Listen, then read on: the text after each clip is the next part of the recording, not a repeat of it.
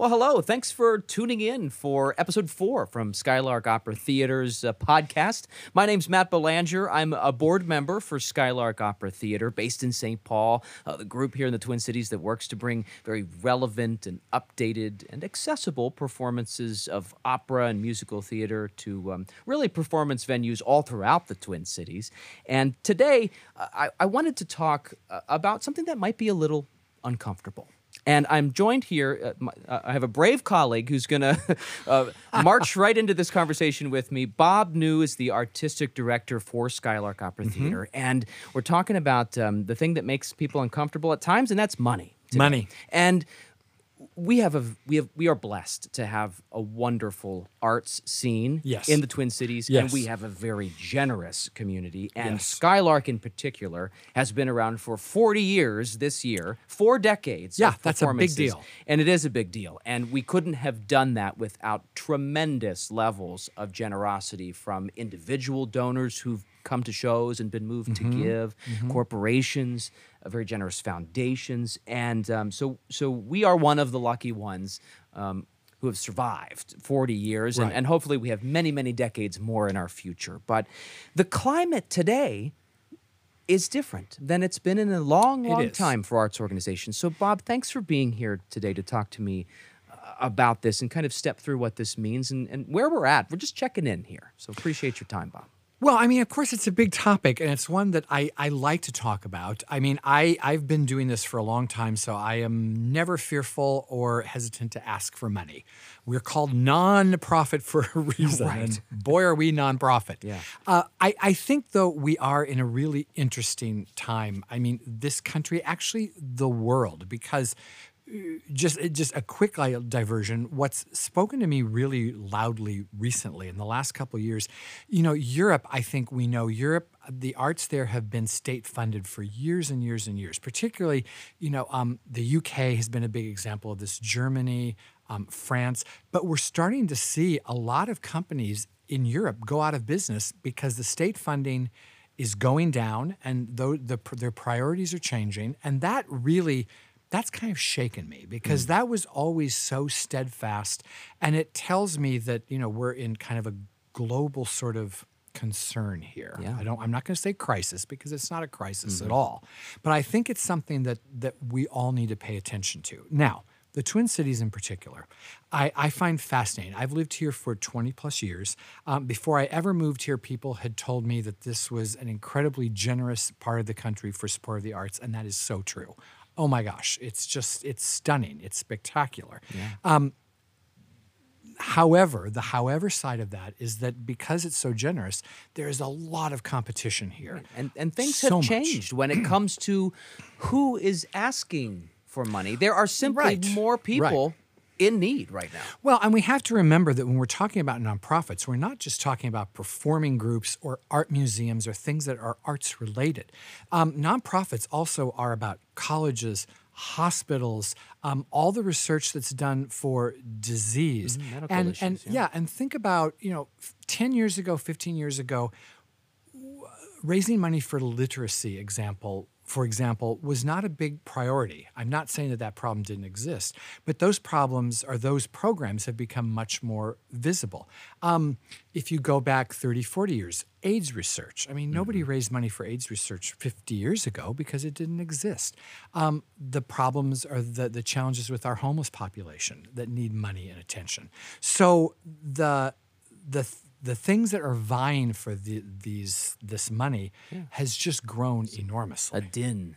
Of, Well, yeah. of, of noise fro- coming from all directions of people with Absolutely. worthy causes Right. who are requesting Yeah. assistance Yeah. and and there's a pool of dollars everyone's competing for Well, and that's that's I think what's also been very interesting is because the Twin Cities have had a dispor- disproportionately high number of Fortune 500 companies, there has traditionally been a lot of corporate support in the Twin Cities. That's starting to dissolve because corporations are also changing. They're they're having different priorities for the way they want to disperse their money, and so that's I'm not saying that the co- companies here in town are not still generous. They are but their priorities are changing because our world is changing. So we can't necessarily rely on that. So, what's an arts organization like Skylark to do? I like to say to people when I talk about this organization, they have found a way. If you give a dollar to Skylark, these people are magical who run this group because I believe they have found a way to squeeze a buck twenty-five out of that dollar. they are they are such good stewards of the money uh, that that they have put on fantastic productions Mm-hmm. and they really do strive because it's part of their mission to keep ticket prices low Right. so that the performance remains accessible for a lot of people but yet without sacrificing the quality of the performance that's uh, being presented Well, thanks. I'd like to think so. I mean, I think we all have become very good at stretching our dollars. I mean, every one of us who's out there, you know, trying to raise money. But part of our aesthetic, of course, is not to have, um, we put our money into our performers, into the experience the audience is going to have as far as telling a story in a unique way. In other words, um, you won't see gigantic sets with Skylark Opera. You're not going to see unbelievable lighting effects. Um, you're going to have a human story told to you in a very human kind of way. And that's where we put our dollars. and it's an intentional artistic decision Well, to do that because you, you can you can bring in these fantastic artists and we've talked in previous episodes about how close you get to those performers right, and you right, can right. feel their emotion and energy and that is a, a, a unique theater experience that Skylark's bringing to the table in Twin It Cities. is. And so I think for the advantages of the fact that our aesthetic maybe I guess I'd have to say cost less. The the challenge with that, of course, is keeping this aesthetic intact means that in order to have a very intimate um, experience, the audience numbers have to be small. So that impacts. Mm-hmm. So you can't sell endless tickets to a performance and, and rake in the money that I mean, way I to support it. Tell because- you how many times, and this is wonderful, but that I get a call from a board member saying, "Oh my gosh, you know, we're up to our 125. Is there any way we can add 10 more chairs? Because we're, you know, and a lot of times in our spaces we simply can't. I mean, literally, there's no room to do it. But but my point is that our earned income also has kind of a cap on it in order to maintain the kind of shows that we So do. we so beyond ticket sales, which Right. is a revenue source for a theater production, Mm-hmm. uh, you- we, you ha- you rely on the generosity of the community, and I, and I, w- I- we will talk more about that slice of the pie here. But I want to unpack something that that was recently brought to my attention. I mean, I'm I work in the TV business and, and in the news business. You're rolling in money, and I'm. No, oh no, no. But um, the the world of theater is something I'm learning more about as I as I volunteer, and I'm on the board of, of Skylark. And what shocked me was when you unpack what it costs to put on a production. I don't think people know what it costs to put on a production. right, right. And so let's talk about it. Mm-hmm. Let's let's let's talk about uh, Most Happy Fella, which Right. Skylark just put together. I mean, to to help people understand how much of that was covered by ticket sales. I think a lot of people maybe walk around and they think, "Oh, you sold out. That means the show's paid for." Exactly. And Yeah, that's not I the hear that a lot. Yeah. No, it's not remotely the case. I mean, you know, every single, I mean, just if you sit down and think about what costs money, every single thing you're experiencing as a theater goer has cost money from the rent in the space to the programs. I mean, maybe that sounds minor, but the programs that give you the information you need, those cost money. The person who put the program together costs money. Um, we, we, um, we pay our actors and we try to pay our actors well. I mean, nobody's going to retire and get rich off of any of our shows, but I take, I mean, Skylark has always done this, and I've tried to maintain the same thing that we pay our actors a very competitive rate in the Twin Cities. This ensures us the best people. Yeah. Just to put And it bluntly. you- and you you know, first things first, you got to Yeah. maintain quality. You got to Exactly. You're going to keep Yeah. delivering what Right. the audience is expecting. Right, but but you know, again, going back to the cost of the show, um, you just heard the the the small orchestra we use or the piano play an introduction. The the piano was rented, so you paid for the piano to be moved, for it to be rented, for it to be tuned. You're paying each of those musicians, of course. The music they're playing off of has to be rented. You have to pay for the rights to do the piece. Um, you know, it goes on and on. That that walkway that you see coming from the stage that makes this such an intimate experience. You have to rent that. You have to pay to have it installed. So I think people maybe sometimes don't realize that you know we we work on a professional plane. So we expect to pay for all these things. And these performers, uh, this is their livelihood, and and so That's I mean, and, and Skylark has a rich tradition of being a a beautiful springboard for so many performers' careers, and a place maybe where they got to start. And Yeah. and and so so so paying them and uh, a, a, a, a wage that is um, comparable in the I mean that that's Right. to be expected. Yeah.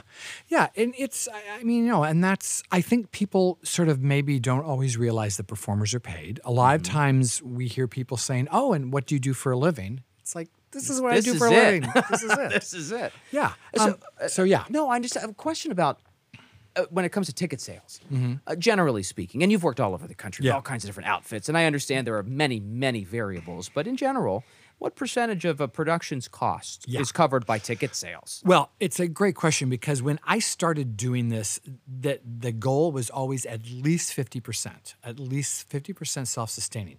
It's now 30, 33%, a third to a quarter, 25%. A third of the show covered by tickets. If we're doing well, right. and uh, and it's and that's even made a little more difficult by the fact that Skylark's shows are these intimate productions that bring the audience closer than many other opportunities in the. Twin Cities, and and so you you Right. you've kind of outlined it. Well, we literally have fewer seats that we Right. can sell. So it's really wonderful when we have a salad and people get excited about that, Sure. and that's fantastic. But that just means that we've covered those budget expenses. Yeah, and we're a third of the way there. Exactly. So, so where the hat then gets passed, Right. right, and we Right. are at the mercy of the generosity of corporations and foundations, but also individuals. Very much individuals. and as I sort of started saying earlier, that, you know, I think uh, businesses have changed the way they give, foundations have changed the way they give.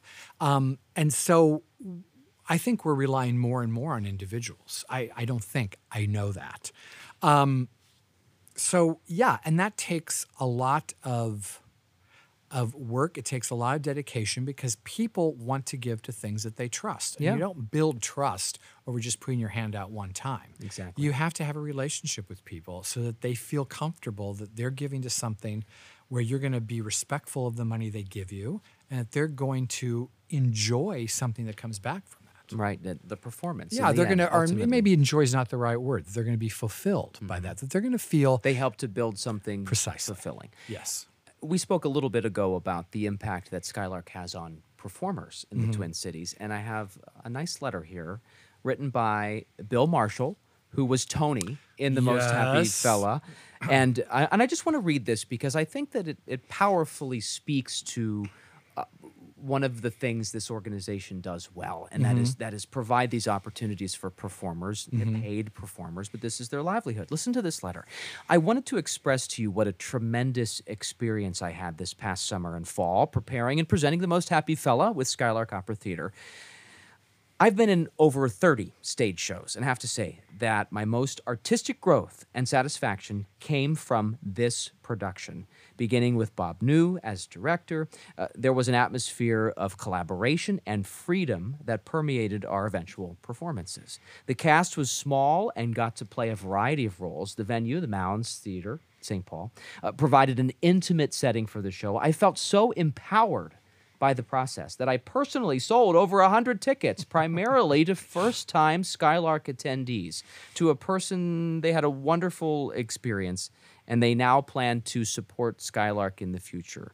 Skylark is a breath of fresh air, reimagining lesser done works with this new perspective. And as an artist, I would jump at the chance to be on another Skylark stage. Again, that's Bill Marshall, who was Tony in The Most Happy Fella, if you saw the show. I don't Thanks, think I could say it any better myself. But so, talk about a testimonial about the Yeah. work of the group. And so you spoke about putting your wanting to put dollars somewhere where it's having Mm-hmm. an impact. I think it's had an impact on Bill's life. Well, it has. And I think, you know, I think if I were listening to this right now, maybe one of the questions I would have as a potential donor is why do I care about Bill Marshall or any of these actors in the Twin Cities gain a good paycheck and like what's in that for me? Right. Well, the answer is if you live in the Twin Cities, if you're listening to this right now, we're going to presume that you have an interest in the arts in the Twin Cities. Therefore, the more we all have a hand in supporting our artists in the Twin Cities, the more our art scene is going to grow and become great because people are not going to stay in a city where they can't find work. One of the reasons the Twin Cities is known as a great arts venue is because we have so many great artists here. We have great artists here because there's work here and there's work mm-hmm. that pays them so that they have the ability to live here. That isn't true of every place. I'm not going to mention any cities, but traveling around, I often am pulled up short when I'm working mm. in a city that doesn't necessarily have that going on. The entire cast is imported because they don't have the local talent. And you you take for granted the fact that you can't say in rehearsal, "Oh, you know, um, I'm I'm realizing we need two more extras in this scene. You know, can we can we find people?" And they're like, "No, we can't find people. There's nobody in town that would do this. We would have to import." Whereas in the Twin Cities, you know, there's a There's wealth pool. of people yeah. here, and we, we a- are spoiled a bit yeah, here. and, and again, we're spoiled because we all support these people's efforts, and we they're here because they can be here. If the work wasn't here, they would move. They would go to New York, they'd go to Chicago, they'd go to LA. But there are a lot of great performers here because they can live here. I want to. We're, we're wrapping up um, our episode four, and I want to have a little real talk here at the at the conclusion. talk. Yeah, Okay. I, I think that sometimes things are sugar coated, and uh, let's let's talk about the reality of of. And again, Sky- Skylark is not. Um, in a position that's different than any other arts organization these days. Everyone is in this same climate and this difficult atmosphere of, of uh, trying to raise the money to put on these productions and keep the arts alive. And and we've talked about the competing interests. And sometimes when you look at the list of all the medical causes and and, and other causes out there. People might look at the list and say, "Well, the arts, you know, that's the one that can kind of wait a little bit, or maybe, mm-hmm. maybe, maybe we'll give less there because there's all these other, other causes out there." But, but let's talk have some real talk about where, where Yeah. Skylark's at right now. We we we are an organization in need at the this very moment. Oh, yeah. I mean, absolutely. You know, I there is not none of these smaller organizations have any kind of we don't have savings account you know what nonprofits called endowments um, we go we live from paycheck to Well, paycheck as production it were. to production, Yeah. really, and I, I mean, we really do, and it really is becoming um, more and more challenging with a lot of our traditional places we've gone for money, which are foundations and corporations. We need our individual patrons to understand that we need their help. We we um, yeah, we live paycheck to paycheck, and we really do. And nobody else is going to do it for you.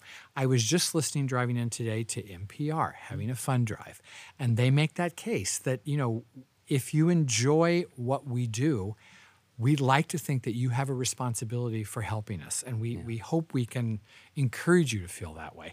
I, I like to see, you know, I want to touch on your point earlier of like, you know, the arts. Well, should they be farther down in priority for, that- for I- the spending? You know, and I, I, I don't personally hold that No, belief, but, but- when you, I mean, let's look at school programs when school budgets are tight.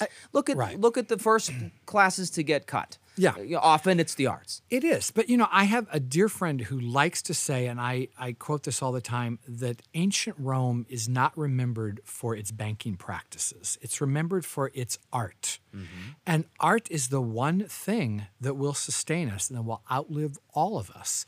And I'd like to, I mean, that's why I'm very proud of what I do and why I have passion for it because I think what we're doing is bigger than any of us. And our mm-hmm. contributions that we can make, contributions in every sense of the word, are about giving something that's going to live beyond us and that's we're going to be remembered for. Yeah. I mean, and it's even as evidenced by exactly what Skylark is doing is taking these opera pieces from way back and Yeah. and, putting them in English and, showing that they modernizing them they and making them live on. relevant again. They still live on. and right. and they still impact audiences to this day. Yes, And yeah. and what we're asking is for help eh, to keep doing that mission. And I I would just like to remind everybody who's still listening. 19 or so minutes into this podcast here if you're still with us that that remember that fact when you're considering making a Right. gift to an organization like Skylark that ticket sales cover a third of the production cost Yeah, there are two yeah. thirds of the cost. You'd probably like to do uh, more shows, but the money is the limiting factor. That's course. the end all be all. yeah, yeah, Yeah. absolutely. Well, I want to leave you with one thought here. I have another letter, and uh, I read a little bit, a little from this letter in the past, um, one episode ago. But this is from James and Barbara in Mendota Heights, and I, and they were just so sweet to send us this note after seeing the most happy fella. But but listen to this message. They wrote to be able to enjoy such a compelling and high quality cultural event at a modest cost right here in the city of St. Paul made us feel fortunate and very proud. As we reviewed the many artistic performances we had the pleasure of enjoying last year, we rated this one as the best. We are indebted to the artists, volunteers, the board of directors of Skylark Opera Theater for providing us with what we believe is one of the cultural gems of this area. In our opinion, this organization deserves widespread community support. We're taking them out for drinks, Matt. Yeah. They're great. Thank you. That's very James nice. Thank you Barbara so from much. Mendota Heights for sharing that. But that that's the feeling, and I think a lot of people share in that respect and appreciation. But I, I wanted this episode to maybe just spark a couple of uh, thoughts in people's minds uh, because, it, man, hopefully encourage them to take that next step and maybe make a gift because it it really will make all the difference for us. Oh my gosh, it will. If you could see what our board meetings and office looks like when we get a new gift, I mean, really, we celebrate it. We talk about it. Well, I it. get an email because if you make a gift, I'm going to give you a thank you call personally. well, So what more incentive do you need? well, there you go. Um, but but it, I mean, and I and I talk about this a lot. This group works so hard to squeeze every last Mm-hmm. penny out of that dollar. We totally do. Yeah. We really do. Well, thank you for listening uh, to episode number four of uh, Skylark Opera Theater's uh, new podcast series. We're going to talk next episode about this 40th year we have and what's cooking. We're gonna we're gonna talk a little bit about the show that we have lined up for this. Bob's going to hang around for that, so uh, stay tuned for that. But until that next time, I'm Matt Belanger. Thanks for listening. If you can make a gift to support Skylark Opera Theater, you can do that online at skylarkopera.org. Plus, stay up to date with Skylark's latest productions and find ticket information too. It's skylarkopera.org. You can also like us on Facebook. Just search Skylark Opera Theater. Season 2 of The Bazness is now out. Join our new host, Jane Froyland, as she talks with performers, designers, puppet makers, and more about their process in making art in Minnesota. The Bazness was conceived and created by Sam Landman and returns for our second season with 11 new episodes available on all major listening platforms. Part Between Two Ferns, part inside the Actors Studio in all Minnesota. This is The Bazness.